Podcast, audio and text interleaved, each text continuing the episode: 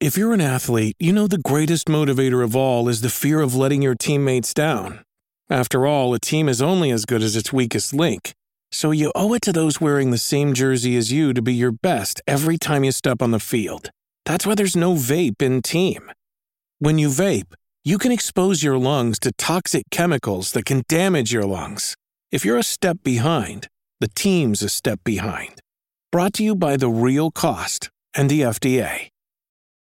This episode is brought to you by Paramount Plus. Get in, loser! Mean Girls is now streaming on Paramount Plus. Join Katie Heron as she meets the plastics in Tina Fey's new twist on the modern classic. Get ready for more of the rumors, backstabbing, and jokes you loved from the original movie with some fetch surprises. Rated PG 13. Wear pink and head to ParamountPlus.com to try it free. s a l ม o n PODCAST มันสดอร่อย s ซ l m o n Say Podcast เรื่องเล่าที่จะทำให้คุณอยากอ่านหนังสือของเรามากขึ้น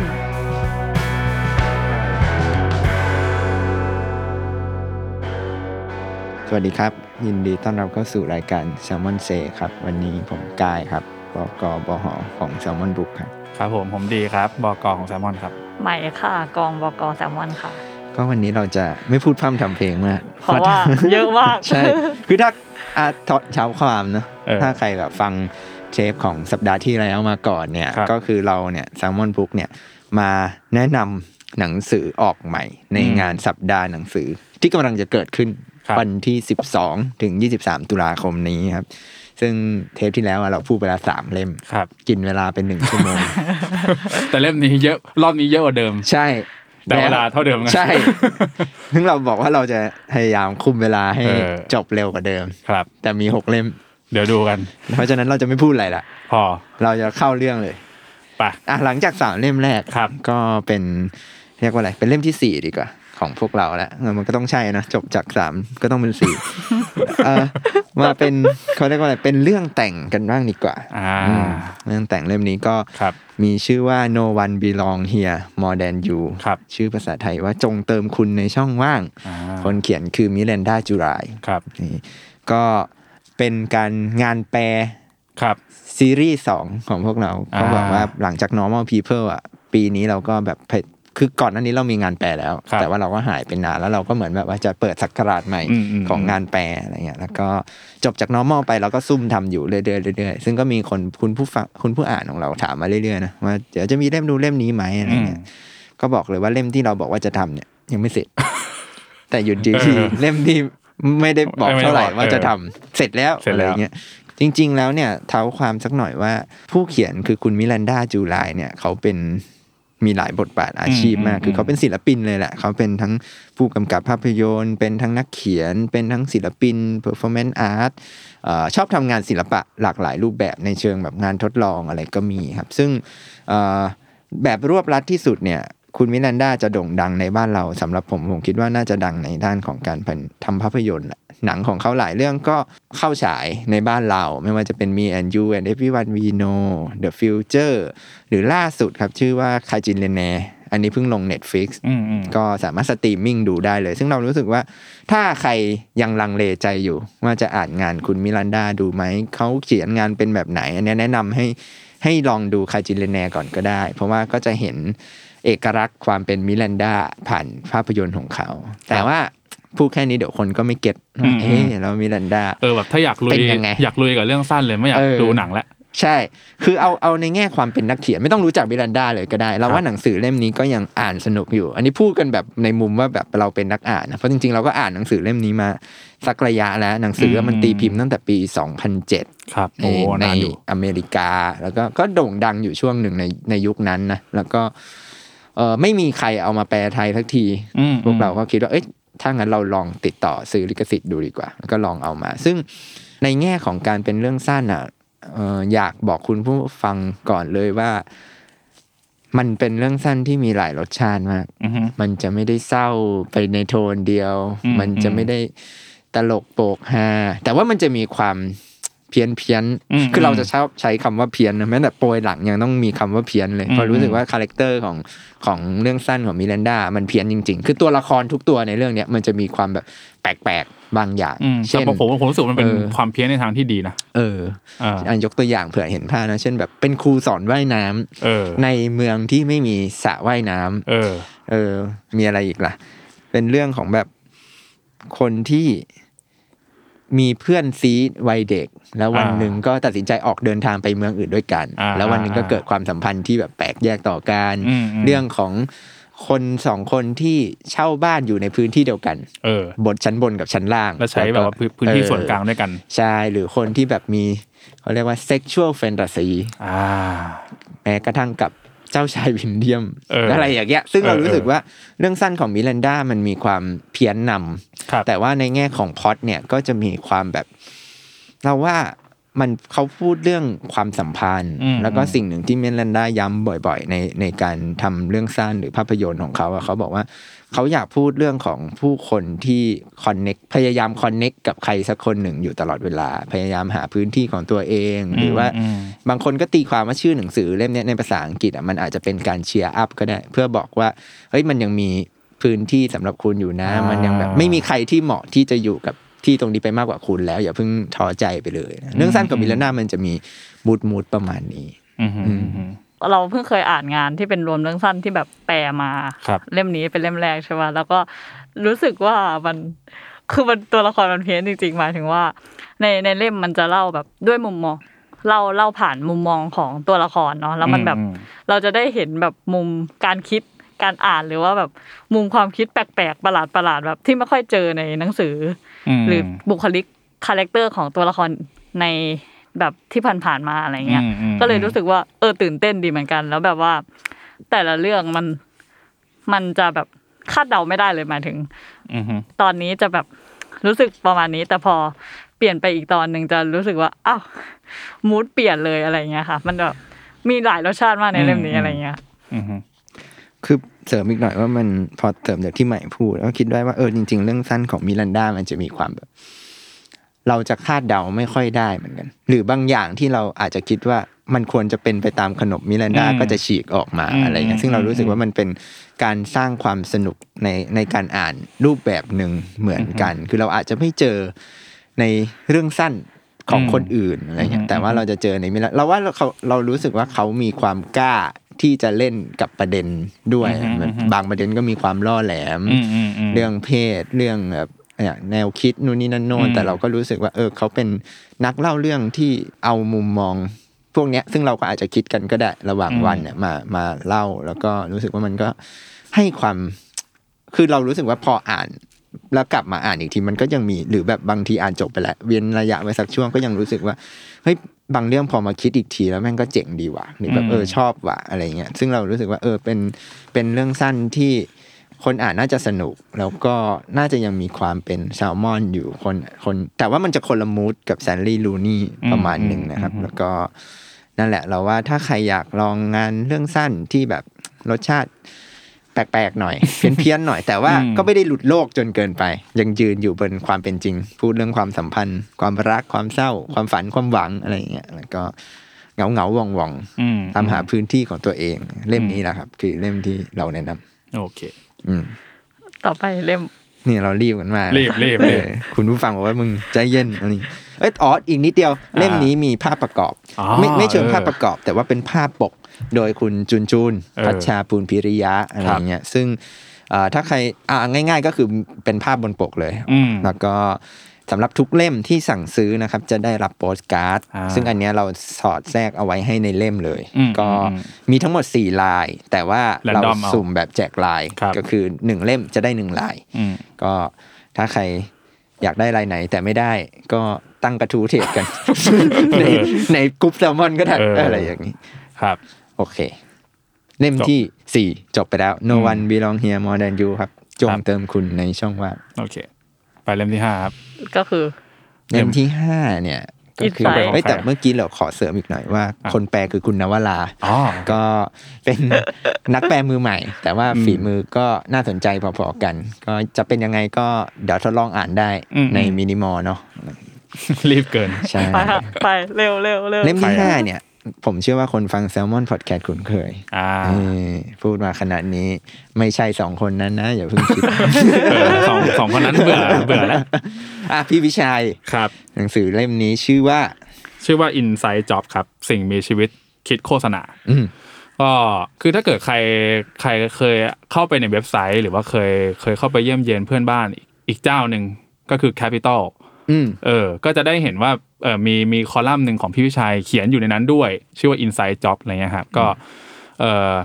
ก็อันนั้นแล้วก็คือเป็นการรวมบทความของพี่วิชัยจากเออจากคอลัมน์นั้นมาอืมทำเป็นหนังสือพร้อมกับเขียนตอนใหม่ด้วยอีก 3 ตอนอะไรเงี้ยฮะคอนเซปต์ของมันก็คือก็ตามอาชีพพี่วิชัยเนาะในปัจจุบันก็คือเป็น Creative Director ของ Salmon House อะไรเงี้ยฮะก็อย่างที่เราเห็นกันว่ามันเออ Salmon House เขาก็ทำโฆษณารวมทำเออรวมถึงพวกคลิป viral ทั่วไปเลยใช่ไหม sketch comedy อะไรเงี้ยที่เขาชอบทำตลกตลกๆกันอะไรเงี้ย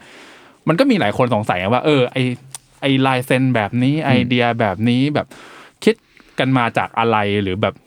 ยิ่งยิ่งยิ่งโดยเฉพาะที่เป็นโฆษณาอะไรอย่างเงี้ยอืมแบบว่ามันต้องขายของเนาะอืมแต่ว่าเฮ้ยไอ้บีฟตั้งต้นน่ะมันเป็นยังไงแล้วระหว่างทางอะ มันเกิดอะไรขึ้นวะมันถึงแบบกลายมาเป็นโฆษณาแบบว่า บ้าๆอะไรแบบมีลูกบ้าของ Salmon House เยอะๆขนาดนี้อะไรเงี้ยมันเกิดอะไรขึ้นบ้างทำยังไงให้ลูกค้าซื้อ เออ เอาไอเดียอย่างนี้ไปขายลูกค้างงตายไหมหรือยังไงใช่อะไรเงี้ยครับ ก็ก็เลยพี่วิชัยก็เลยนั่นแหละเกิดดำริที่ว่าโอเคงั้นเขียนดีกว่า แต่ว่าก็เป็นเป็นในเชิงของว่าเล่าประสบการณ์เนาะแชร์แชร์กันอะไรเงี้ยไม่สำหรับคนที่แบบไม่ได้สนใจหรือแบบไม่ได้ทำงานเกี่ยวกับทางด้าน production หรือทำครีเอทีฟอะไรเงี้ยครับก็ยังสามารถสนุกกับมันได้นะ เพราะว่าผมเชื่อว่าหลาย ๆ งานก็ ทุกคนอาจจะเคยผ่านตามมาแล้วอะไรเงี้ยหรือหรือจริง ๆ ในเล่มอะครับ เวลาจบบทเนี้ยเราก็จะมี QR code นะแนบให้ให้ดูงานจริงได้ว่า เอ้ยไอที่เราเล่ามาทั้งบทเนี่ยสุดท้ายแล้วมันออกเป็นแบบไหนมันเหมือนหรือมันต่างกันยังไงบ้างอะไรเงี้ยครับ แต่โดยรวมก็คือพี่ชัยพูดถึงเรื่องเรื่องการคิดหาอินไซต์เนาะคือเพราะว่าเอ่อคำว่าอินไซต์เนี่ยในในในเชิงการสื่อสารหรือการทำโฆษณาเนี่ยมันก็เป็นแบบเหมือนเป็นกุญแจสำคัญเลยว่า เอ้ยเราจะสื่อสารอะไร คนคนดูอยากอยากได้อะไรหรืออยากรู้อะไรอะไรเงี้ยพอเราได้ insight อันนั้นมาแล้วเนี่ยถึงค่อยมาคิดไอเดียคิดมุกตลก คิดวิธีนำเสนอ packaging เพื่อส่งไปถึงเอ่อคนดูเนาะอืมอันนั้นก็คือเป็นสิ่งที่พี่วิชัยอะว่ารวบรวมมา ก็คัดสรรมาจากพวกชิ้นงานที่แกทำกับ Salmon House เนี่ยแหละอืมตลอด 8 ปีโหนานแล้วเหมือนกันเนาะนานนานเออทำมา 8 ปีก็เลยคัดบางบางชิ้นที่แกประทับใจมีเรื่องน่าเล่าอะไรเงี้ยฮะก็มาเล่าในเล่มนี้กันอะไรเงี้ยก็อืม เออแล้วว่าอินไซต์มันมันมันสิ่งที่พี่วิชัยหยิบมาเล่ามันจะเป็น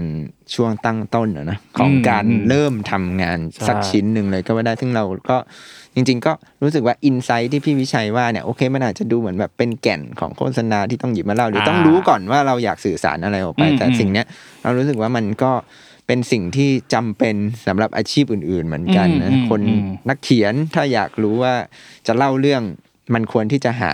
สิ่งที่เป็นอืม insight ในเรื่องของเราจะจะเล่าหรือเปล่าครับซึ่งเรารู้สึกว่าคำว่า insight มันสามารถเอาไปต่อยอดได้ หรือเรื่องที่พี่วิชัยเล่าเนี่ยมันก็น่าจะเหมาะที่จะแบบว่าเออ แล้วเราก็ไปหา insight ในแบบของตัวเองดูอืมคือผมว่าโอเคถ้าเกิดแบบที่ที่ที่พอจะเอาประสบการณ์ของพี่วิชัยไป adapt ได้อะไรเงี้ยเพราะว่าเนี่ยอย่างคนทำโฆษณาเลยก็ได้อืมคนทำครีเอทีฟคอนเทนต์หรือว่าคนขายของก็ได้เปิดเพจขายของอะไรเงี้ยถ้าเกิดเรารู้วิธีการที่ว่าเอ้ย อินไซต์ของลูกค้าของเราอยู่ตรงไหน วิธีหามันเป็นยังไงอะไรเงี้ยมันก็เอาไปใช้ต่อได้เนาะอืมแต่ถึงแบบว่าจะไม่ใช่ทำอาชีพเกี่ยวกับพวกนี้เลยก็ตามอะไรเงี้ยครับคือพี่วิชัยจะบอกไว้ในในในเล่มเนี้ยเรื่องหนึ่งว่าการหาอินไซต์มันก็ไม่ใช่อะไรเลย นอกจากการตั้งคำถามอืมเออซึ่งจริงๆผมว่ามันใช้กับอะไรก็ได้เลยแบบทำความรู้จักเพื่อนคนรักอะไรอย่างเงี้ย บางทีเราก็ต้องตั้งคำถามนะค่อยๆขุดไปเลยว่าเฮ้ย insight ความชอบของเขามันคืออะไรวะให้เราจะว่าชนะใจเขาหรือทำให้เขาชอบเราได้ยังไงอะไรเงี้ยผมว่าไอ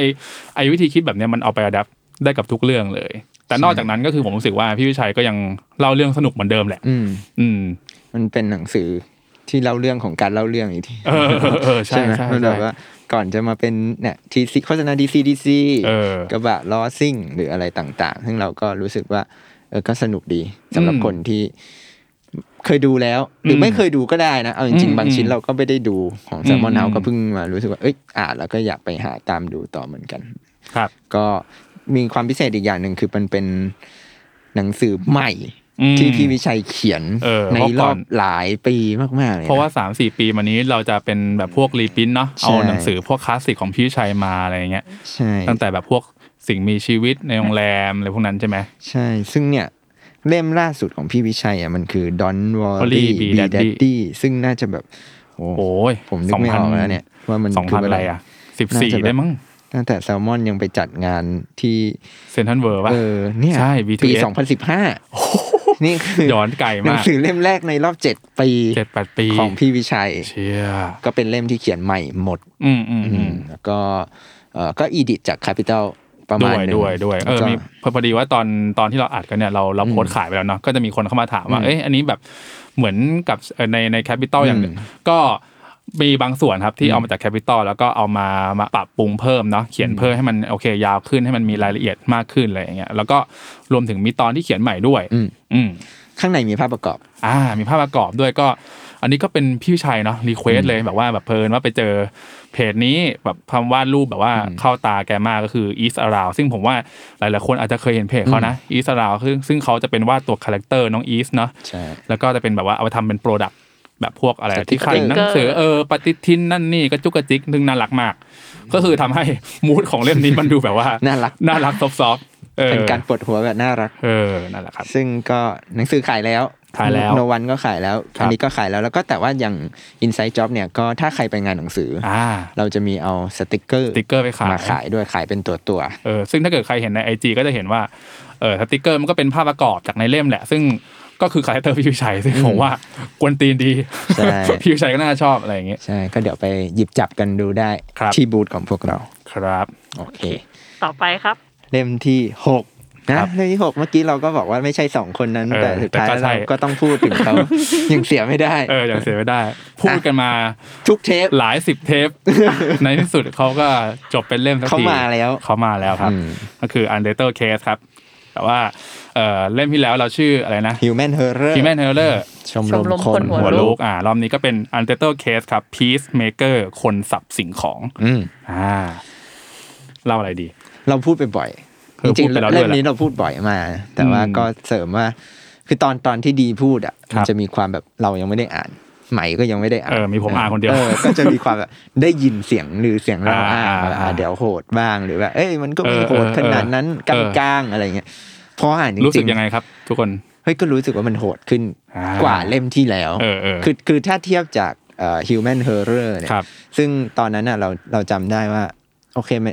เรารู้สึกว่ามันมีความหลากหลายเออมันเฉลี่ยหลายเรื่องนะมันมีเรื่องลัทธิมันมีเรื่องเอเลี่ยนอืมมันมีเรื่องอืมทฤษฎีที่แบบตลกตลกๆเออะไรอเงี้ยเออซึ่งตอนนั้นมันก็มีฟีดแบ็กหนึ่งที่เราจำกันได้ก็คือแบบเอ้ยยังไม่โหดพออ่าไม่เข้มข้นอะไรเงี้ยมันก็เลยเป็นแบบพอเราจะทำเล่มสองอะก็ตั้งโจทย์กันกับยศทัน ว่าเฮ้ยถ้างั้นเล่มเนี้ยลองเอาคอมเมนต์เนี้ยมาต่อยอดไหมเอาแบบโหดๆให้เลมันยเข้มๆหน่อยเออซึ่งเออพออ่านแล้วเราก็รู้สึกว่า มันก็มีความโหดอยู่นะอืมอาจจะไม่ถึงขั้นแบบร้อยเปอร์เซ็นเต็มอืมแต่ว่าอืมก็ถือว่ามากมากกว่าที่คิดผมว่าประณค่านึงเฉลี่ยอะเออถ้าถ้าเกิดคุณว่าอ่านที่เคยอ่านเล่มแรกครับ แล้วก็จะเออจำได้ว่าในแต่ละบทเนี่ยเราจะมีการให้กะโหลกเนาะซึ่งกะโหลกห้าห้ากะโหลกเนี่ยมันมาจากทีมผมแซลมอนพี่กายอืมไหมใช่ไหมแล้วก็ยศทันอืมเป็นห้ากะโหลกอะไรเงี้ยผมว่าค่าเฉลี่ยเล่มเนี้ยเยอะอยู่นะ ประมาณสามถึงสี่ผมว่าเยอะอยู่นะ เพราะอย่างเล่มที่แล้วก็ยังมีแบบ หนึ่งสองอะไรเงี้ยอืมบางบางบางตอนก็ไม่มีกะโหลกไปเลยอะไรอย่างเงี้ยแต่รอบเนี้ยห้าเยอะ รอบนี้ไม่มีกระโหลกอะน้อย เออเออมีแทรกเป็นแบบผม ผมว่า อันนี้เท่าที่คุยกับเอ่อพี่ทันกับคุณยศมาเขาบอกว่าโอเค มันก็อยากให้แบบ ให้มัน balance เนาะเนอะตอนแรกผมบอกเอ้ยแต่เรื่องนี้มันยังไม่ค่อยโหดเลยเปล่าอะไรเงี้ยมีอะไรจะเล่าเพิ่มไหมอะไรเงี้ยเขาก็จะบอกว่าแบบกับ balance balance ไม่หน่อยอะไรอย่างเงี้ยอยากจะขั้นไว้บ้างเนี่ยแต่ผมก็รู้สึกว่ามันก็มีความน่ากลัวในแบบของมันแหละ ใช่อืมซึ่ง พอมันเล่าผ่านสิ่งของอะอ่าก็ครับเดี๋ยวยกตัวอย่างให้ผู้ฟังสักนิดนึงก็แบบอืมอืมเรารู้สึกว่ามันก็มีบาง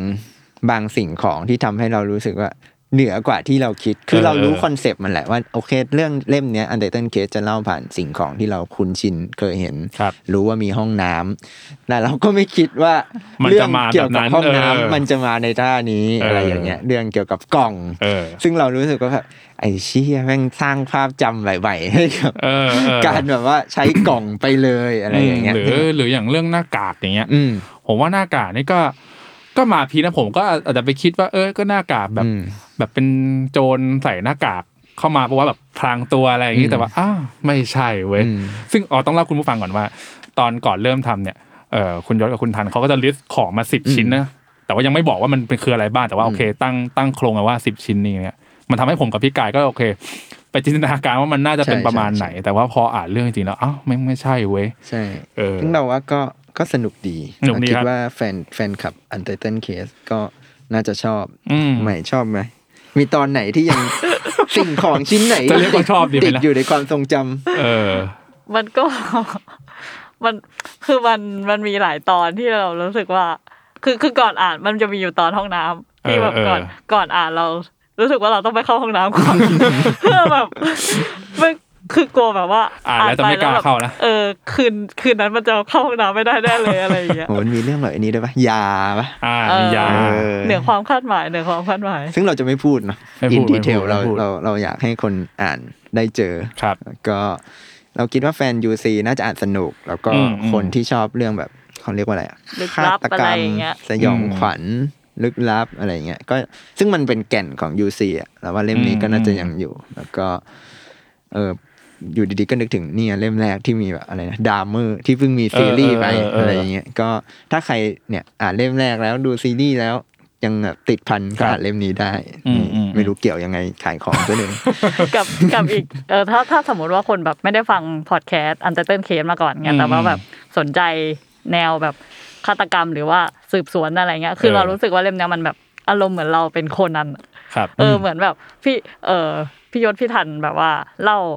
เล่าแบบค่อยๆสืบเออค่อยๆค่อยแกะๆสืบนะไปเออเรื่อยๆว่าแบบว่าเฮ้ยเรื่องมันกำลังจะเป็นอย่างนี้อย่างนี้อย่างนี้อืมแต่ว่าอืมอืมบางอันก็หักหักมุมจากที่เล่ามาอะไรเงี้ยอืเอมอออืมแล้วรู้สึกว่าแบบรับบทเป็นโคนนั้นหนึ่งเออจริงอืมคือผมรู้สึกว่าถึงต่อให้ไม่เคยฟังยูซีแต่ผมผมแอบคิดเอาเองว่าช่วงช่วงหลายปีวันนี้สองสามปีแล้วเนาะแบบเทรนด์ของ True Crime นะที่เขาเรียกกันแบบว่ารายการคล้ายๆ a r e t o r Case หรือแบบทั้งพอดแคสต์ทั้งเพจ หรือแบบเดี๋ยวนี้ใน Twitter ก็ชอบแบบมีคนเอามาเล่าเป็นเทรดยาวๆเนาะโหถือว่าแนวเนี้ยคนให้ความสนใจเยอะเพราะมันก็เป็นเรื่องแบบ บางอันมันก็เป็นคดีที่ขี้คายแล้ว แต่ว่ามันมันพิสดารมากหมายถึงว่าด้วยด้วยรูปรูปแบบเหตุการณ์ หรือบางเรื่องก็อาจจะดูทั่วไปแต่แบบเอ้ยทำไมมันแค่เรื่องเรื่องมันดูง่ายๆ แต่ทำไมมันกลายเป็นซับซ้อนหาคนร้ายไม่เจอหรืออะไรอย่างเงี้ยผมรู้สึกว่าเออคนคนชอบเยอะเทรนด์นี้เยอะขึ้นอะไรเงี้ยก็เลยคิดว่า ถ้าเกิดใครที่ ชอบเรื่องประมาณเนี้ยชอบอย่างใครถ่าย Twitter แล้วชอบอ่านเทรดยาวๆอะไรอย่างเงี้ยนะผมว่าก็ UC เล่มนี้ก็น่าจะตอบโจทย์เหมือนกันอืมแล้วก็ณวันที่เราอัดอยู่ครับต้องพูดไว้ก่อนเดี๋ยวคุณผู้ฟังจะแบบว่ามาหาว่าไอ้นี้ก็คือคุณยศคุณทันเนี่ยเขาบอกว่าเออเนื้อหาในเล่มเนี่ยเก้าสิบเปอร์เซ็นคือเขียนใหม่ทั้งใช่หมดใช่คือเขาเอ่ออย่างอย่างเล่มที่แล้วเนาะเล่มที่แล้วก็ยังมีแบบว่าสักจำได้สักสี่เรื่องได้มั้งอะไรเงี้ยอาจจะเคยพูดไปแล้วในพอดแคสต์อะไรเงี้ยครับ แต่ว่า แต่ว่าจริงๆเล่มนั้นอะถึงถึงพูดไปแล้วก็ยังเอามาแบบว่ามามาเรียบเรียงใหม่เนาะเพราะเติมข้อมูลใหม่ ในเล่มเนี้ยรู้สึกจะแค่สองเรื่องใช่เองอะไรอย่างงี้ใช่อืมอืมซึ่งก็ถือว่าจุใจจุใจเขียนใหม่สิบสิ่งของยี่สิบบทครับอืมแล้วก็เรายังคง concept เดิมก็คือเราไม่บอกว่าใครเขียน เออเออก็เดี๋ยวร่วมสนุก ไม่รู้ร่วมสนุกซึ่งไม่มีรางวัลอะไรไม่มีถามเฉยเออเดาได้ก็เก่งครับๆใช่ ก็ แต่เดาง่ายขึ้นเล่มนี้เออผมว่าเดาง่ายขึ้นเพราะว่าเออเริ่มแต่ละคนเริ่มเริ่มมีน้ำเสียงนะ ใช่ เออ ก็เป็นอีกเล่มครับที่อยากแนะนำให้อ่าน Untitled Case ใช่ Peacemaker ครับคนสับสิ่งของไปมาจบเล่มที่เท่าไหร่อันเนี่ยเจ็ดเจ็ดแล้วเอ้ยใครอะเล่มที่ถูกปะเจ็ดเออเล่มถูที่กเจ็ดโอเคเล่มต่อไป จะเข้าโหมดจริงจังอะเมื่อของกี้ผมเราเหรอใช่เพราะว่าอันนี้เล่มคนสุดท้ายอะอ่าได้ได้ได้คือได้เหมือนเราเราเหมือนจะแบ่งเซตมานะครับ ตอนแรกเราสอง เทปที่แล้วสองเล่มแรกเราเป็นท่องเที่ยวอ่าท่องเที่ยวหิมาลัท่องเที่ต้ยอวงใช้หูฟังกับเดียอินเดียครับเทปเรื่องที่มีคุณสาเค้มนด้วยมีคุณเราเปลี่ยนท้ายไปที่คุณเค้นซึ่งเป็นนิยายอ่าแล้ววันนี้เรามาต่อที่โนวันอ่าซึ่งเป็นเรื่องสั้นครับแล้วเมื่อกี้เราไปชาวแซลมอน Podcast เออเนี่ยแซลมอนเฮาส์กับแซลมอนพอดแคสต์เออก็เป็นอินไซ e ์จ็อบกับอันเดอร์เทนเกตครับสองเล่มนี้เป็นก็การมาเมืองคู่กันอืมเป็นการเมืองครับ ก็เข้าเรื่องเลยดีกอืว่าอืมก็คือเล่มนี้ก็คือชื่อ มนุษย์ 6 ตุลาครับครับ เขียนโดยเอ่อเพจมนุษย์กรุงเทพ ก็เพจมนุษย์กรุงเทพผมว่าหลายๆคนคงรู้จักอยู่แล้วอืมเพราะว่าโอเคหนึ่งก็เคยออกหนังสือกับเราด้วยเนาะชื่อหนังสือมนุษย์กรุงเทพในชื่อเดียวกันใช่ไหมฮะก็เป็นเป็นสัมภาษณ์คนผู้คนหลากหลายในกรุงเทพเกี่ยวกับทุกเรื่องอะชีวิตหรือแล้วแต่ที่เขาจะคุยออกมาได้แล้วมันแบบมีเรื่องน่าสนใจอะไรเงี้ยครับเอ่อสักประมาณสองสามปีที่แล้วเนาะประมาณน่าจะเป็นปีหกสามก็เอ่อเพจมนุษย์ กรุงเทพก็ได้ทำหนังสือออกมาชื่อมนุษย์หกตุลาเล่มนี้นั่นแหละ ก็เป็นฉบับพิมพ์ครั้งที่หนึ่งอะไรเงี้ยฮะตอนนั้นก็ยังเป็นรวมบทรวมบทสัมภาษณ์ ที่พูดคุยกับบุคคลที่มีความเกี่ยวข้องหรืออยู่ในเหตุการณ์เอ่อ6ตุลา2519 ตอนนั้นก็จะเป็นเออเล่มเล่มนั้นจะมีทั้งหมด 19 ชิ้นเนาะเออทีนี้พอผ่านไปสองสามปีครับสองปีได้ เออเพจนุกรุงเทพเขาก็รู้สึกว่า มันมันเป็นเล่มที่มีคนเข้ามาถามเขาอยู่เรื่อยๆอะไรเงี้ยแบบว่าเอ้ยจะมีพิมพ์ซ้ำไหมเพราะตอนนั้น แกพิมพ์เองเนาะใช่แล้วก็แบบว่าขายดีมากหมดหมดต้องพิมพ์ในสองเวรลาอบวดเร็วพิมพ์สองก็หมด พิมพ์สองก็หมดอืมด้วยอะไรเงี้ยครับ ก็เลยรู้สึกว่าโอเค งั้น อยากทำให้แบบว่ามันมันเพราะเพราะเรื่องนี้มันเป็นเรื่องสำคัญนะเนาะแล้วก็เป็นเรื่องที่คนไม่ค่อยเอ่อพูดถึงสักเท่าไหร่ โอเค เราอาจจะรู้เขาโครงเหตุการณ์อยู่บ้าง แต่ว่า เราไม่ค่อยได้รู้รู้สึกความรู้สึกลึกๆ ของคนที่อยู่ในเหตุการณ์นั้น หรืออคนที่ได้รับผลกระทบจากเหตุการณ์ 6 ตุลาอะไรเงี้ยฮะก็เลยรู้สึกว่าโอเคงั้น พิมพ์อีกครั้งหนึ่งดีกว่า แต่ว่าครั้งนี้ก็ไหนๆจะพิมพ์อีกครั้งแล้วก็รู้สึกว่าโอเคงั้นไปคุยเพิ่มด้วย ก็เลยกลายเป็นทั้งเออบทสัมภาษณ์ทั้งหมดเอ่อสามสิบแปดชิ้นฮะก็เพิ่มมาอีกเท่าหนึ่งเลยอะไรอย่างเงี้ยก็เป็นยังยังเป็นบทสัมภาษณ์ จากของผู้คนที่เกี่ยวข้องใน 6 ตุลาอยู่ ซึ่งก็มีหลายบทบาทเลยครับ ตั้งแต่คนที่เป็นนักศึกษาในตอนนั้นเนาะที่ทั้งเออเป็นผู้ร่วมชุมนุม หรือเป็นหลับแกนนำหรือว่ารวมถึงคนที่เออต้องหนีเข้าป่าหลังจากเหตุการณ์นั้นเอออาจารย์ญาติญาติพี่น้องที่โอเคญาติจะไม่ได้ไม่ได้เข้ามาร่วมเหตุการณ์ แต่ว่าก็มีเออคนรักหรือคนในครอบครัวเนี่ยต้อง เอ่อต้องบาดเจ็บล้มตายรวมถึงต้องหนีเข้าป่าไปจากเหตุการณ์นี้อะไรเงี้ยฮะก็จริงๆก็รวมถึงแบบคนเล็กคนน้อยๆนะคนตรงนั้นอย่างเช่น ก็จะมีบทที่เป็นเอ่อคุณป้าขายก๋วยเตี๋ยวอืมในธรรมศาสตร์เขาก็เป็นคนหนึ่งที่เห็นเหตุการณ์ พอร้านอยู่ตรงนั้นเข้าร้านไม่ได้ต้องอะไรยังไงอะไรเงี้ย สภาพวันนั้นเป็นยังไงบ้าง รวมถึงคนที่มาสังเกตการณ์อืมอืมก็จะเป็นคนคนนอกแหละ อาจจะอยากแค่มาดูเพราะเห็นเหตุการณ์หรือแบบคนที่อยู่ละแวกนั้น รวมถึงมีบางคนที่ได้มีส่วนเกี่ยวข้องกับเหตุการณ์ 6 ตุลาในในช่วงเวลาต่อมาอีกสักสิบยี่สิบปีต่อมา อย่างเช่นบางเอ่อมีกองรายการของนิตยสารสารคดี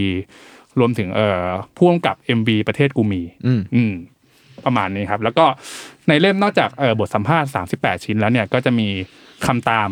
ซึ่งก็ได้รับเกียรติจากบุคคลสำคัญสองท่าน ก็คืออาจารย์ธงชัยอืมนิจกูล แล้วก็ทนายอานนท์นำพาอืมก็ เราว่ามันคือในแง่ในแง่ของที่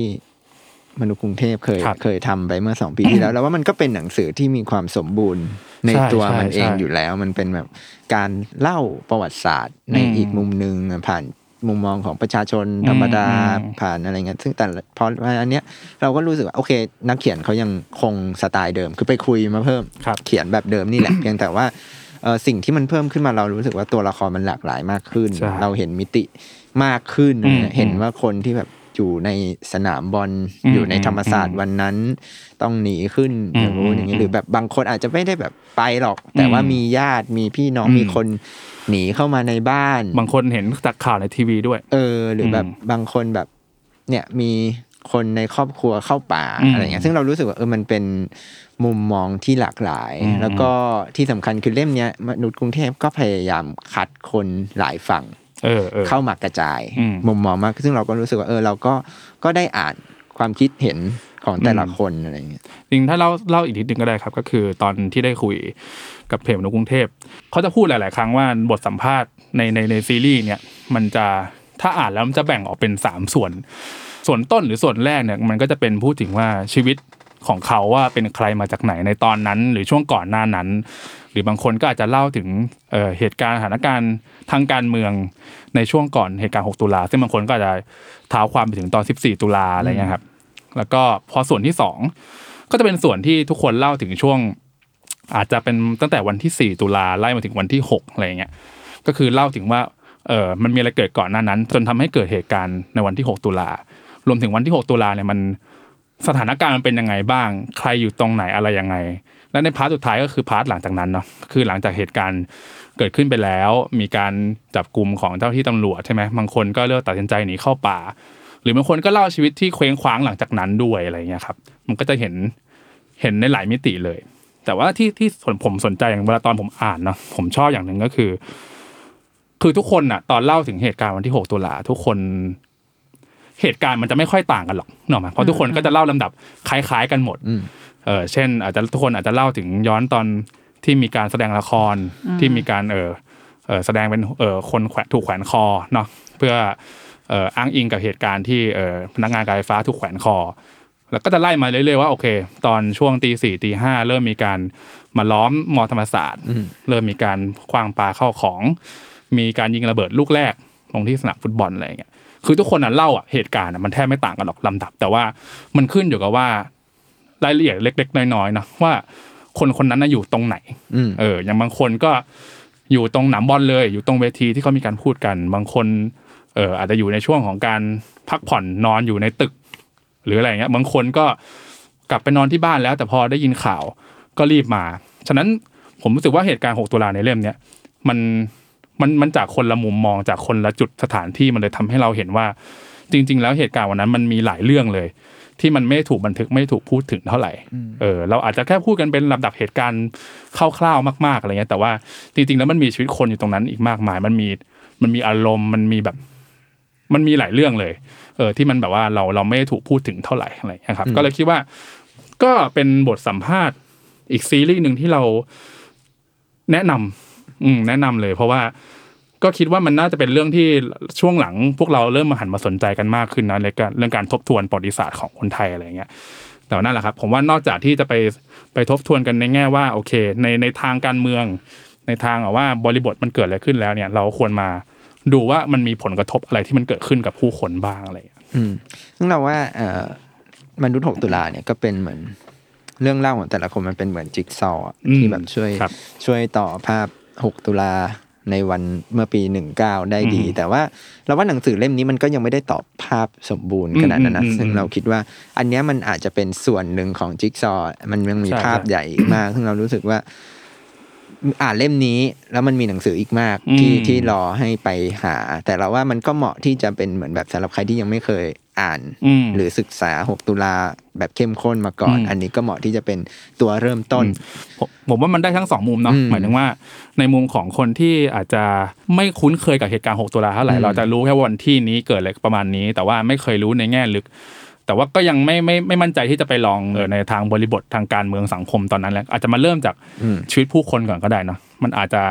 ทำให้เราเกิดความอยากเข้าใจวันนั้นมากขึ้นอืมอาจจะเริ่มจากคนหรือกระทั่งหลาย ๆ คนหรือแบบน้องๆ ที่แบบว่าอาจจะเริ่มต้นจากการไปอ่านของฟ้าเดียวกัน งานของอาจารย์ธงชัยหรืออาจารย์หลาย ๆ ท่านที่พูดถึงเหตุการณ์ในช่วงตุลาคมเนี่ย อ่านตรงนั้นแล้วในภาพใหญ่แล้วเห็นว่ามันเกิดอะไรขึ้นมีการ อำนาจอะไรตรงไหนบ้างเกิดอะไรขึ้นบ้าง ก็มาดูในในแบบว่า ในส่วนเล็ก ๆ น้อยๆของผู้คนมากขึ้นใช่บางทีมันอาจจะทำให้เราเห็นภาพแล้วก็ อืมเข้าใจอะไรมากขึ้นเนาะอืมอืมอืมแล้วว่ามันก็ช่วยเติมเต็มครับ ในในช่วงที่เรามีข้อมูลอืมเท่าที่อืมศึกษาอืมในเวลานี้ได้ อืมอืมอะก็เป็นอีกเล่มครับ ก็ อะแต่ก็ต้องแจ้งไว้แหละว่ามันคือหนังสือที่เคยตีพิมพ์มาแล้วนะ อ่าเนื้อโอเค หาก็เหมือนเดิมใช่แต่มันมีทำเพิ่มเติม ใช่มีส่วนที่เป็นเอ่อรวมจากเล่มเก่ามาครับ ก็คือ 19 ชิ้น แล้วก็มีอีก 19 ชิ้นใหม่ รวมถึงมีคำตามอีก 2 ชิ้นครับผม โอเค เล่มที่เท่าไหร่แล้ว แปดแปดเล่มที่แปดเนี่ยก็ยังอยู่ในหมวดการเมืองอยู่ครับ ก็เอ่อแต่ว่าอันนี้ต้องแจ้งไว้ก่อนว่าเป็นสำนักพิมพ์รูปเนาะอ่าคือไม่ใช่รูปไม่ใช่แซลมอน แต่ว่าครับ ก็ทีมทีมเดียวกันนี่แหละเอ่อ เล่มนี้เนี่ย จริง ๆ ก็มีความเกี่ยวพันกับแซลมอนพอดแคสต์อีกแล้วมคือเขาก็เคยเป็น host อ่ารายการ Pro and Democracy อ่าใช่ไหม Pro and Con เออ ซึ่งก็พูดมาขนาดนี้หลายคนก็อาจจะรู้แหละ ก็คือครับคุณไอติมพริษฐ์ครับ อยู่ดีๆผมลืมนามสกุลเขาวัชระสินเออนี่ไอติมฟังแล้วอ้าวมึงคือเล่มเนี้ยครับเป็นเรียกว่าคือก่อนหน้านี้ไอติมเคยออกหนังสือแล้วก็สำนักพิมพ์บรรลือซึ่งก็เป็นอ่าสำนักพิมพ์ในเครือเรานี่แหละชื่อครับว่า Why So Democracy ประชาธิปไตยมีดีอะไรอืมซึ่งตอนนั้นเนี่ยเอ่อ มันออกในช่วงที่ก่อนการเลือกตั้ง เอ๊ะ หลังหลังการหลังเลือกตั้งแล้วครับ ซึ่งก็จะพูดเรื่องประชาธิปไตยอะอืนะมความสมบูรณ์ในแง่ ซึ่งอันนั้นเรารู้สึกว่ามันเป็นเป็นบทความเป็นอืมความเรียงอืมที่อืมที่ไอติมพยายามที่จะตั้งต้นจากคำถาม เหมือนเหมือนเป็นการปูพื้นฐานหน่อยอืๆมนะให้คนทำความเข้าใจว่าประชาธิปไตยจริง ๆ แล้ว หรือแบบในในต่างประเทศหลาย ๆ ประเทศเนี่ยที่ใช้ระบอบนี้เนี่ยอืมเขาใช้กันใช้งานมันยังไง ฟังก์ชันของมันเป็นยังไง ใช่ ซึ่งอันนั้นก็เป็นเหมือนแบบเริ่มต้นครับ แต่คราวนี้ไอติมในวันนี้เนี่ยซึ่งอยู่ในบทบาทของเอ่อเขาเรียกว่าผู้จัดการการสื่อสารครับและการรณรงค์นโยบายของพรรคก้าวไกลอ่าก็ถ้าใครเห็นบทบาทในช่วงเนี่ยสองปีหลายทีครับหลังมาเนี่ยอืมก็จะเห็นว่าไอติมเริ่มมีบทกลับมามีบทบาททางการเมืองอืมอีกครั้งหนึ่งอืมเริ่มมีการแเสนอแนวคิดความอืมคิดต่างๆ ซึ่งอันเนี้ยเอ่อหนังสือเล่มเนี้ย ชื่อว่า Democracy ครับประชาธิปไตยไม่ใช่ฝัน มันเป็นหนังสือรวมบทความครับถ้อยคำบนเวที และบทแถลงในรัฐสภาของไอติมอ่าซึ่งเอ่อต้องบอกว่ามันเป็นหนังสือที่น่าจะเข้มข้นที่สุด ในรอบนี้อืมของพวกเราละคือ 6 ตุลาก็เข้มข้น เออผมว่ามันเข้มข้นคนละแบบนะอย่างเอออย่างหกตุลามันแบบ มันเรื่องมันอินเทนส์ประมาณหนึ่งใช่แต่ว่าของไอติมจะมีความแบบว่าจริงจังอะคือ 6 ตุลาเออมันมันยังเข้มข้นในแง่ของคนเออประชาชนอารมณ์ความรู้สึกมันเป็นแบบอืม conversation ครันะบแต่ว่าของไอติมมันจะเป็นแบบเชิงนโยบายเออเชิงหลักการ เชิงแนวคิดซึ่งเอ่อหลายหลายบทความที่อยู่ในหนังสือเล่มเนี้ยมันถูก ไอติมเขียนขึ้นมาเพื่อนำไปพูดนำไปแถลงอืมอืมมันเลยจะมีความเข้มข้นและจริงจังอยู่สูงอะไรเงี้ยอืมแต่ว่าเรารู้สึกว่าเออมันเป็นหนังสือที่อาจจะช่วยให้คือถ้าใครอ่านประชาธิปไตยมีดีอะไรในครับเล่มแรกมาแล้วเนี่ยประชาธิปไตยไม่ใช่ฝันเนี่ยก็จะเป็นหนังสือที่เหมือนแบบพาไปอีกโลกละพาไปดูว่าอินดีเทลของประชาธิปไตยในที่เนี้ยอืมซึ่งอาจจะต้องบอกไว้ก่อนว่าเป็นประชาธิปไตย ในรูปแบบหรือมุมมองที่ไอติมอืมให้ความสำคัญครับอมันอาจจะไม่ได้ครอบคลุมทุกอืมมิติอืมทุกด้าน แต่ว่ามันก็โอเค มันมีเรื่องรัฐธรรมนูญ มันครับมีเรื่องหลักการประชาธิปไตยอืมกฎมันกมีติกาเลือกตั้ง เออ มันมีเรื่องงบประมาณงบประมาณมันมีเรื่องนโยบายที่ไอทีมเห็นว่าสำคัญอย่างเช่นการศึกษาอืมหแล้รืวอก็ว่าการกระจายอำนาจ ใช่ครับหรือแบบปัญหาที่อาจจะตามมาในอนาคต เช่นแบบเรื่องแบบ generation gap อืมเรื่องแบบสังคมล่วงละเมิดเออใช่ไหมซึ่งเรารู้สึกว่า ประเด็นพวกเนี้ยมันเป็นประเด็นที่เราก็เห็นมาในช่วงสองสามปีให้หลังนี้แหละครับคือหลายคนก็หยิบขึ้นมาพูดพรรคการเมืองหลายพรรคก็หยิบขึ้นมาพูด แล้วก็แน่นอนว่าหนึ่งในนั้นก็เป็นไอติมอืมที่ที่หยิบเลือกเรื่องนี้ขึ้นมาพูด แล้วก็เราก็รู้สึกว่าเออมันเป็นมุมมองที่ก็น่าสนใจอืมแล้วก็น่าเปิดใจรับฟังดูอะไรเงี้ยคือผมผมรู้สึกว่าสำสำหรับคนทั่วไปอะครับ อย่างตอนเอ่อใครที่ได้อ่านเล่มที่แล้วเนาะ ผมว่าอันนั้นอย่างเล่มนั้นมันก็มีความเป็นแบบเหมือนพยายามเปลี่ยนวิธีคิดหรือแบบพยายามเซตพื้นฐานเราบางอย่างว่าประชาธิปไตยมันคืออะไรไอการที่เราบอกว่าเอ่อเสียงโหวตหรือความเท่าเทียมเท่ากันอะไรอย่างนั้นมันมันคืออะไรใช่ไหมครับ แต่ว่าอย่างผมว่าอย่างเล่มเนี้ยมันมีความแบบว่า มันน่าจะตอบคำถามประชาชนหลาย ๆ คน เพราะว่าก่อนหน้านี้เราโอเคแล้วคนรู้แล้วประชาธิปไตยคืออะไร แต่แบบอ่านแล้วมันไปใช้ยังไงอะอืมคือมันจะทำให้ชีวิตเราดีขึ้นยังไงบ้างไอติมก็เลยลองเอามาให้ดูว่าไอ้ระบอบประชาธิปไตยเนี่ย มันสามารถเอาไปใช้เป็นกลไกสร้างกลไกอะไรบางอย่างให้แบบว่า เกิดนโยบายที่มันเท่าเทียมกันมากขึ้นทำให้ทุกคนมีโอกาสพอๆกัน ไม่ว่าใครจะฝันแบบไหนก็ตาม อาจจะเป็นฝันที่ฝันอยู่คนเดียว หรืออาจจะเป็นฝันที่มีคนฝันร่วมกันอีกหลายล้านคนอะไรอย่างเงี้ยแต่ทำยังไงให้ทุกคนมีโอกาสไปถึงฝันได้พอๆกันอืมเออ จะพูดในเชิงเชิงกลไกมากกว่า ใช่แล้วก็ สำหรับบางคนที่อาจจะยังไม่เก็ตครับว่าเอ๊ะแล้วการเมืองมันจะมาส่งผลอะไรกับอืมชีวิตเราหรือครับชีวิตคนนั้นคนนี้อะไรเงี้ยในเรื่องเนี้ยก็จะมีการพูดถึงเรื่องของงบประมาณอืมเรื่องของอะไรต่างๆ ที่ไอติมก็ชี้ให้เห็นว่า เอ้ย มันมีผลโดยตรงกับชีวิตของพวกเราเหมือนกันนะ มันอาจจะโอเคมันอาจถ้าไม่ใช่โดยตรงมาที่เรา มันก็จะโดยตรงต่อประเทศต่อจังหวัดต่อชุมชนต่ออะไรต่างๆ ซึ่งอันเนี้ยมันเป็นผลมาจากโครงสร้าง มันเป็นผลมาจากเรื่องที่เราเนี่ยยังแก้กันไม่ได้อืมในทุกวันนี้ ซึ่งเราคิดว่าประชาธิปไตยไม่ใช่ฝันเนี่ยเป็นเล่มที่เหมาะที่จะอ่าน เหมือนกันอืมในอืมในเวลานี้หรือว่าเนี่ยในเร็วๆนี้ที่เราครับอาจจะมีการเลือกตั้งอืมก็ได้นะซึ่งเราคิดว่าประชาธิปไตยมันก็เป็นเรื่องที่เข้ามาใกล้ตัวเรากว่าที่คิดแหละอืมการเมืองมันอยู่เข้ามามากแล้วก็นั่นแหละครับ ผมว่ามันก็เป็นช่วงเวลาหนึ่งที่ที่เราอาจจะต้องศึกษาเรื่องนี้อย่างจริงจังอืมเพื่อที่จะแบบก้าวต่อไป จริงๆมันอาจจะมีบางคนสงสัยว่าเออเฮ้ยทำไมเราต้องมาอ่านเอ่อคำอภิปรายหรือคำพูดที่แบบว่า ไอติมพูดไปแล้วในในหลาย ๆ งานมันการที่เราไปอ่านคำพูดย้อนหลังมันจะทำอะไรนะผมแต่ผมรู้สึกว่าไอการอ่านพวกนี้คือบางทีตอนเราฟังสมมติบางคนที่ติดตามในรัฐสภาอะไรเงี้ยอาจจะเคยได้ฟังไอติมพูดมาแล้วบ้างอะไรครับ แต่ผมรู้สึกว่าการได้กลับมาอ่านอีกครั้งหนึ่งมันเหมือนแบบว่า มันค่อย ๆ ได้ไล่เลียงเนาะอืมเออคือตอนพูดอะผมว่ามันมันมีองค์ประกอบหลายอย่างนะทั้งแบบว่า ตัวคนพูดเองวิธีการ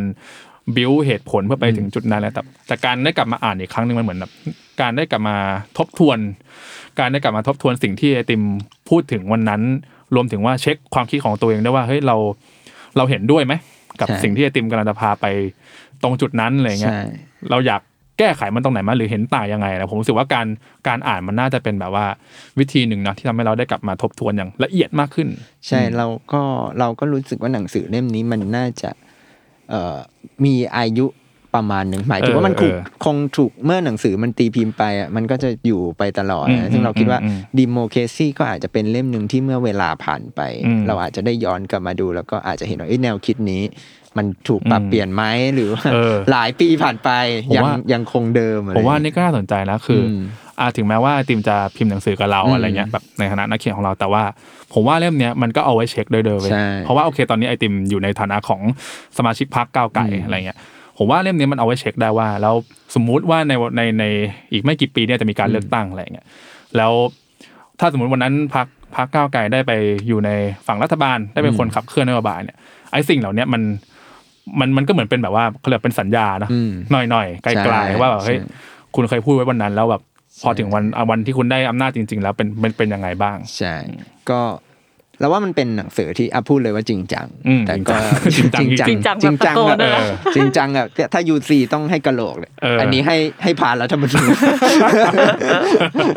ก็คือจริงจังเออแต่เราว่ามันเป็นหนังสือที่อาจจะไม่จำเป็นต้องอ่านรวดเดียวเออเออเราว่ามัน คือไอติมเนี่ยแบ่งหมวดความสนใจเอาไว้เขาเรียกเอาเอาเองว่าหนังสือสาสามมเล่เล่มมอ่าแต่มันจริงๆมันก็คือ part อะนะครับ part ครับหนึ่งมันก็เนี่ยเรื่องประชาธิปไตยรัฐธรรมนูญอืม part ที่สองเป็นเรื่องงบประมาณและ part ที่สามเป็นเรื่องการศึกษาครับซึ่งเราคิดว่าเอ่อถ้าใครสนใจประเด็นไหน หรืออยากรู้ประเด็นไหนก่อน ก็สามารถหยิบขึ้นมาอ่าน เฉพาะบทได้เลย มันไม่จำเป็นต้องแบบพรวดเดียวเขานะเพราะว่าเรารู้สึกว่าเรื่องพวกนี้มัน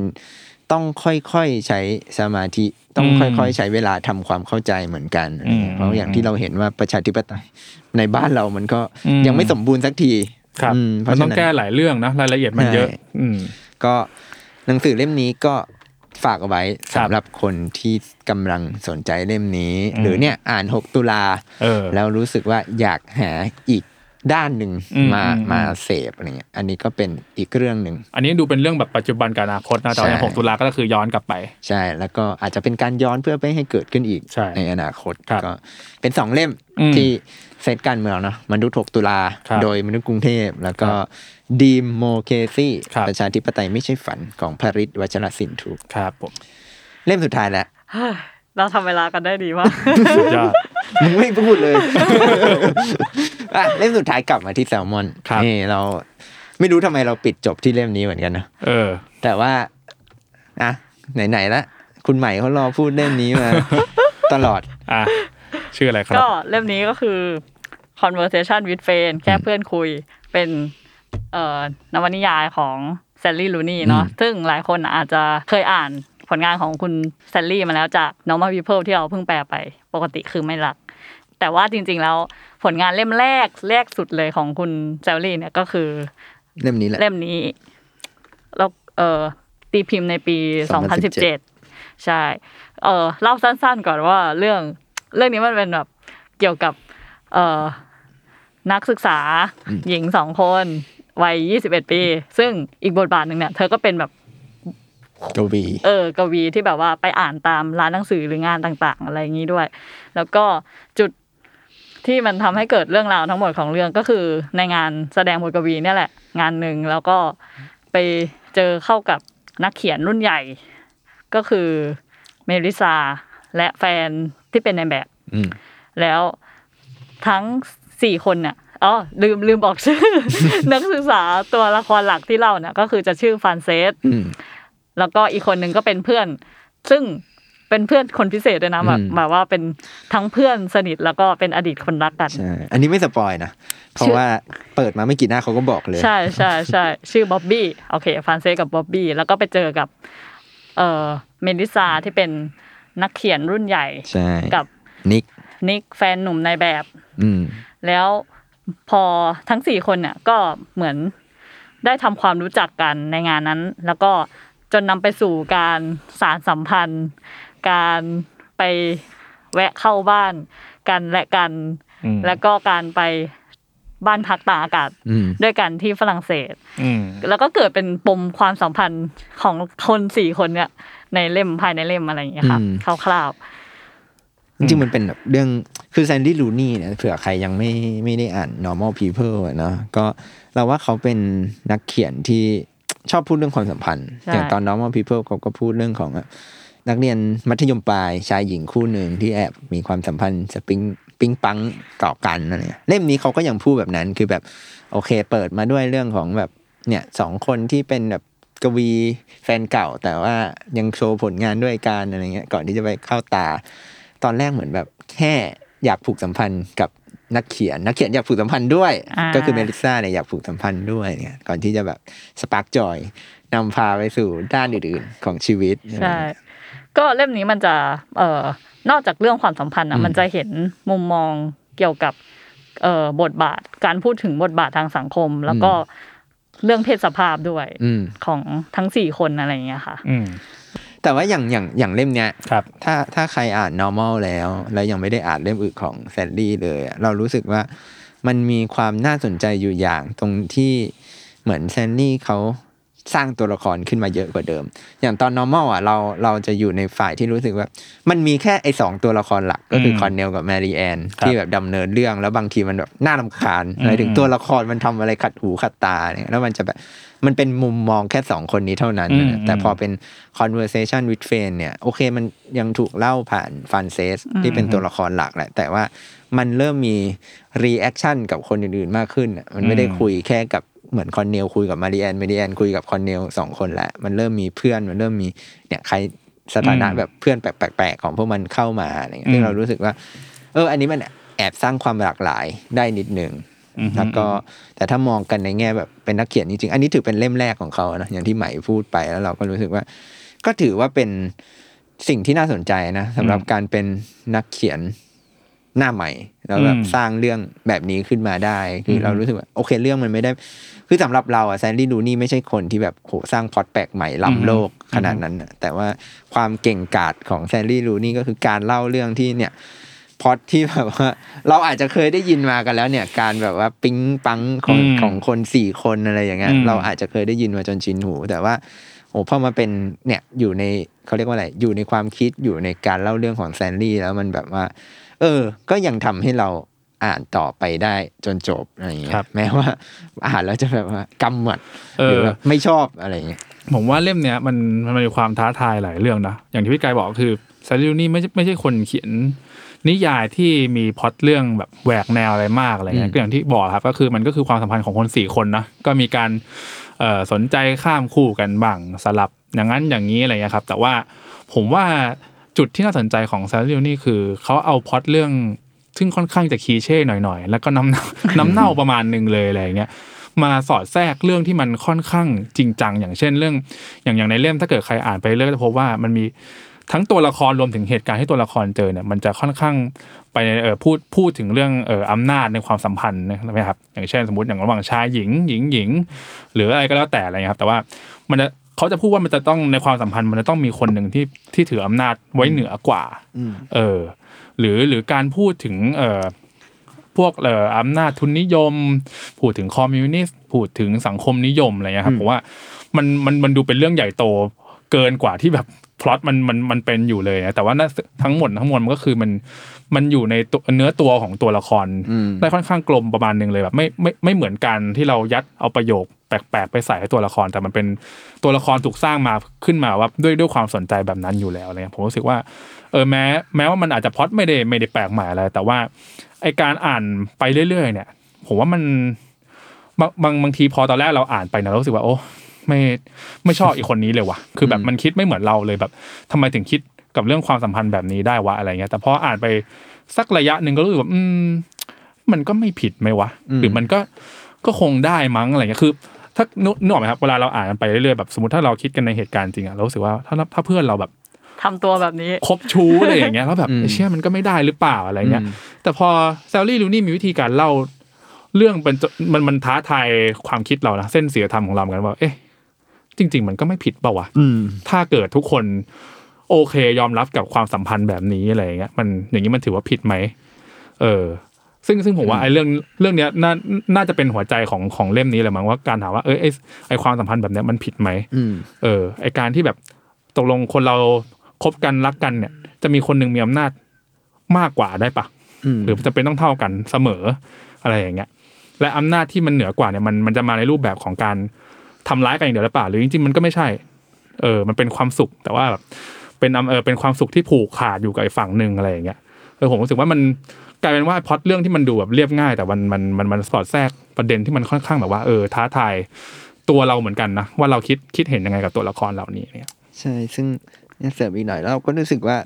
อย่างประเด็นเรื่องชนชั้นอืหมรือแบบเรื่องอะไรชนชั้วกเนี้ยด้วยมันก็ถูกถูกแฝงเข้ามาใน background ของตัวละครแหละอืมนิกกับเมลิซ่า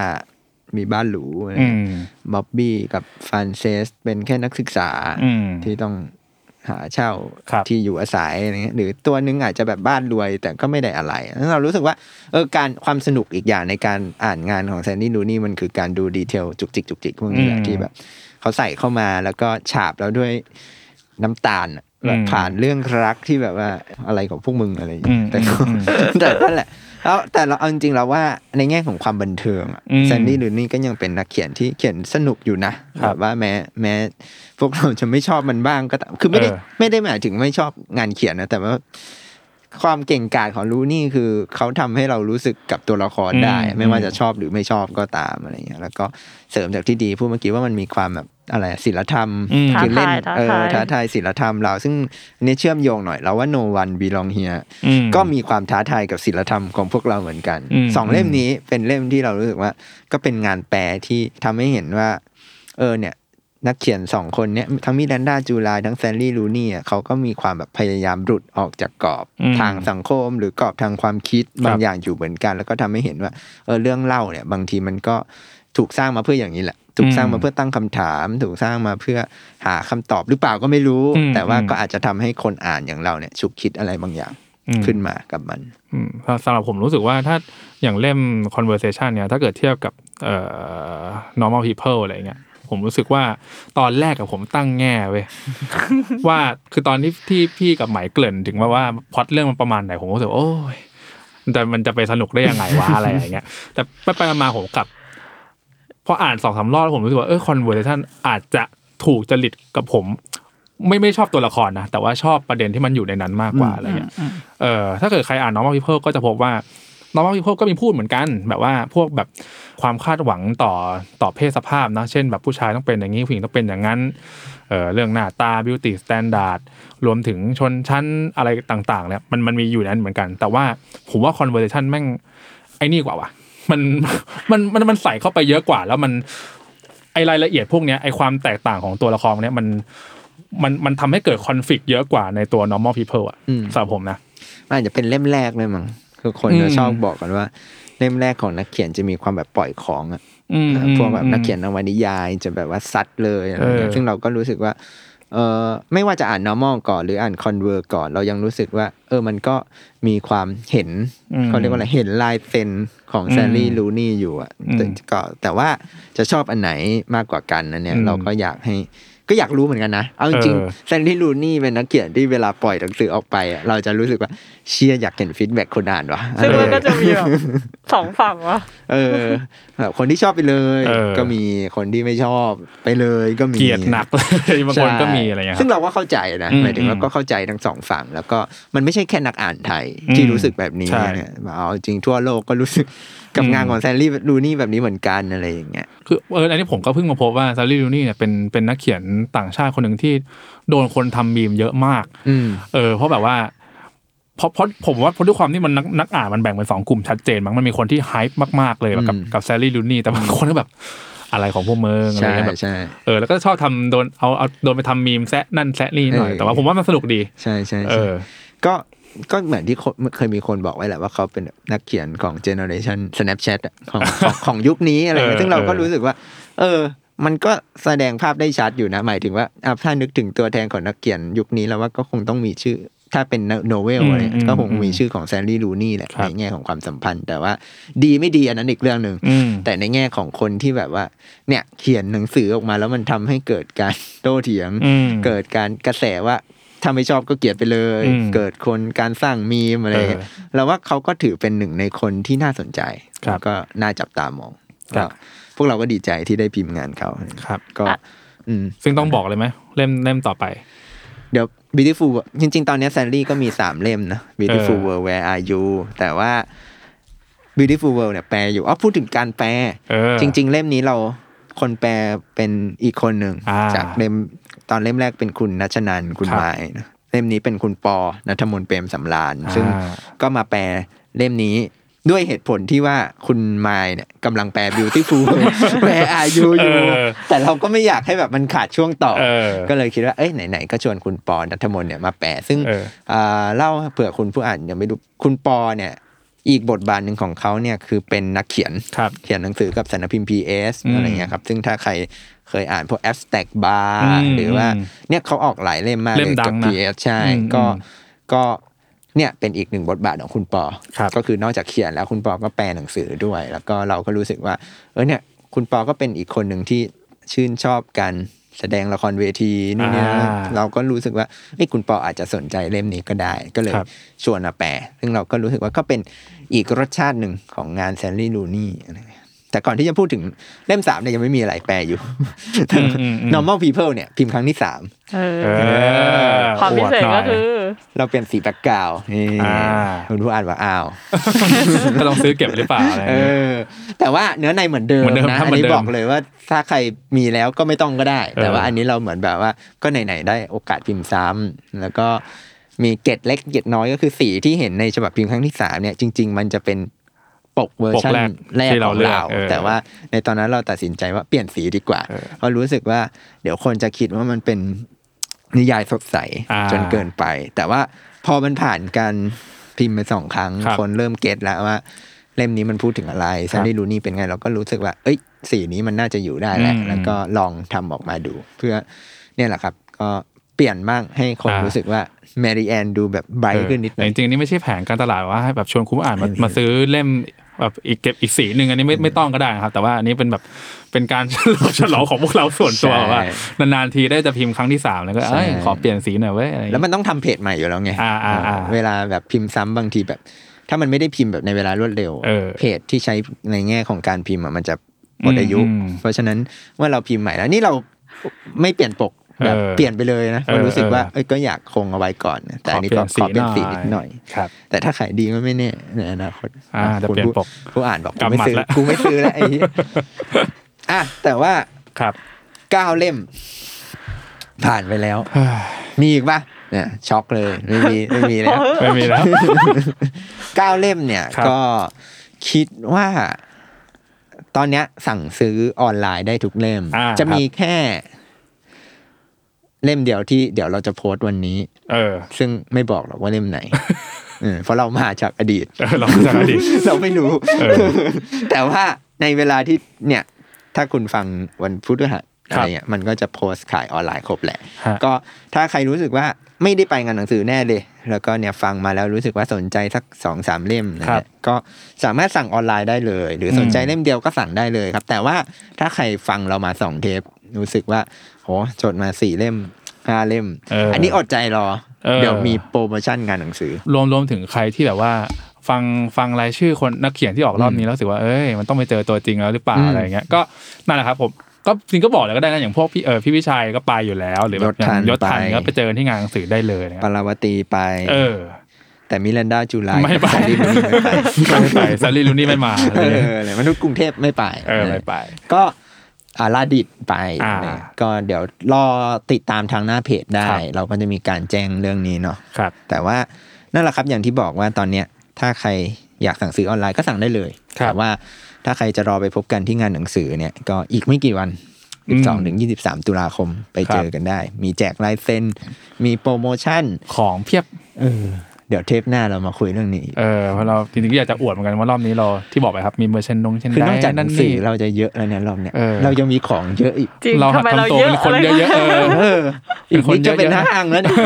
แซลมอนสโตเออนั่นแหละ ก็นั่นแหละครับฝากหนังสือเก้าเล่มเอาไว้ก่อนครับ แล้วก็ถ้ามีใครสงสัย หรืออยากถามอะไรพวกเราเออก็อินบ็อกมาได้ครับในทุกช่องทางโซเชียลมีเดียใช่ไหมอย่าลืมไลน์ด้วยไลน์แอดเออ Line แซลมอนบุ๊กครับ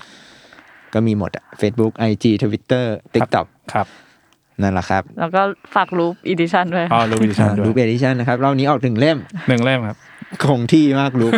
มาทีละเล่ม เปิดมากี่ปีแล้วเนี่ยเออปีสองสองปีปีแล้วออกรอบละเล่มเออนะครับ ก็สม่ำเสมอเออถ้าอุดหนุนกันเยอะๆ เราจะได้ออกมากกว่านี้ครับแล้วลดแซลมอนอะสำหรับเทปนี้ก็ครับหมดไปแล้วครับสำหรับใครที่พลาดฟังเทปแรกกลับไปฟังก่อนได้ ก่อนครับที่เทปหน้าเนี่ย เราเราจะจะมามาพูดเรื่องโปรโมชั่นละอ่าพูดถึงของอะใช่ก็ประมาณนั้นครับ ขอบคุณที่รับฟังกันมาจนถึงตอนนี้ครับครับสวัสดีครับเจอกันครับสวัสดีค่ะสวัสดีครับ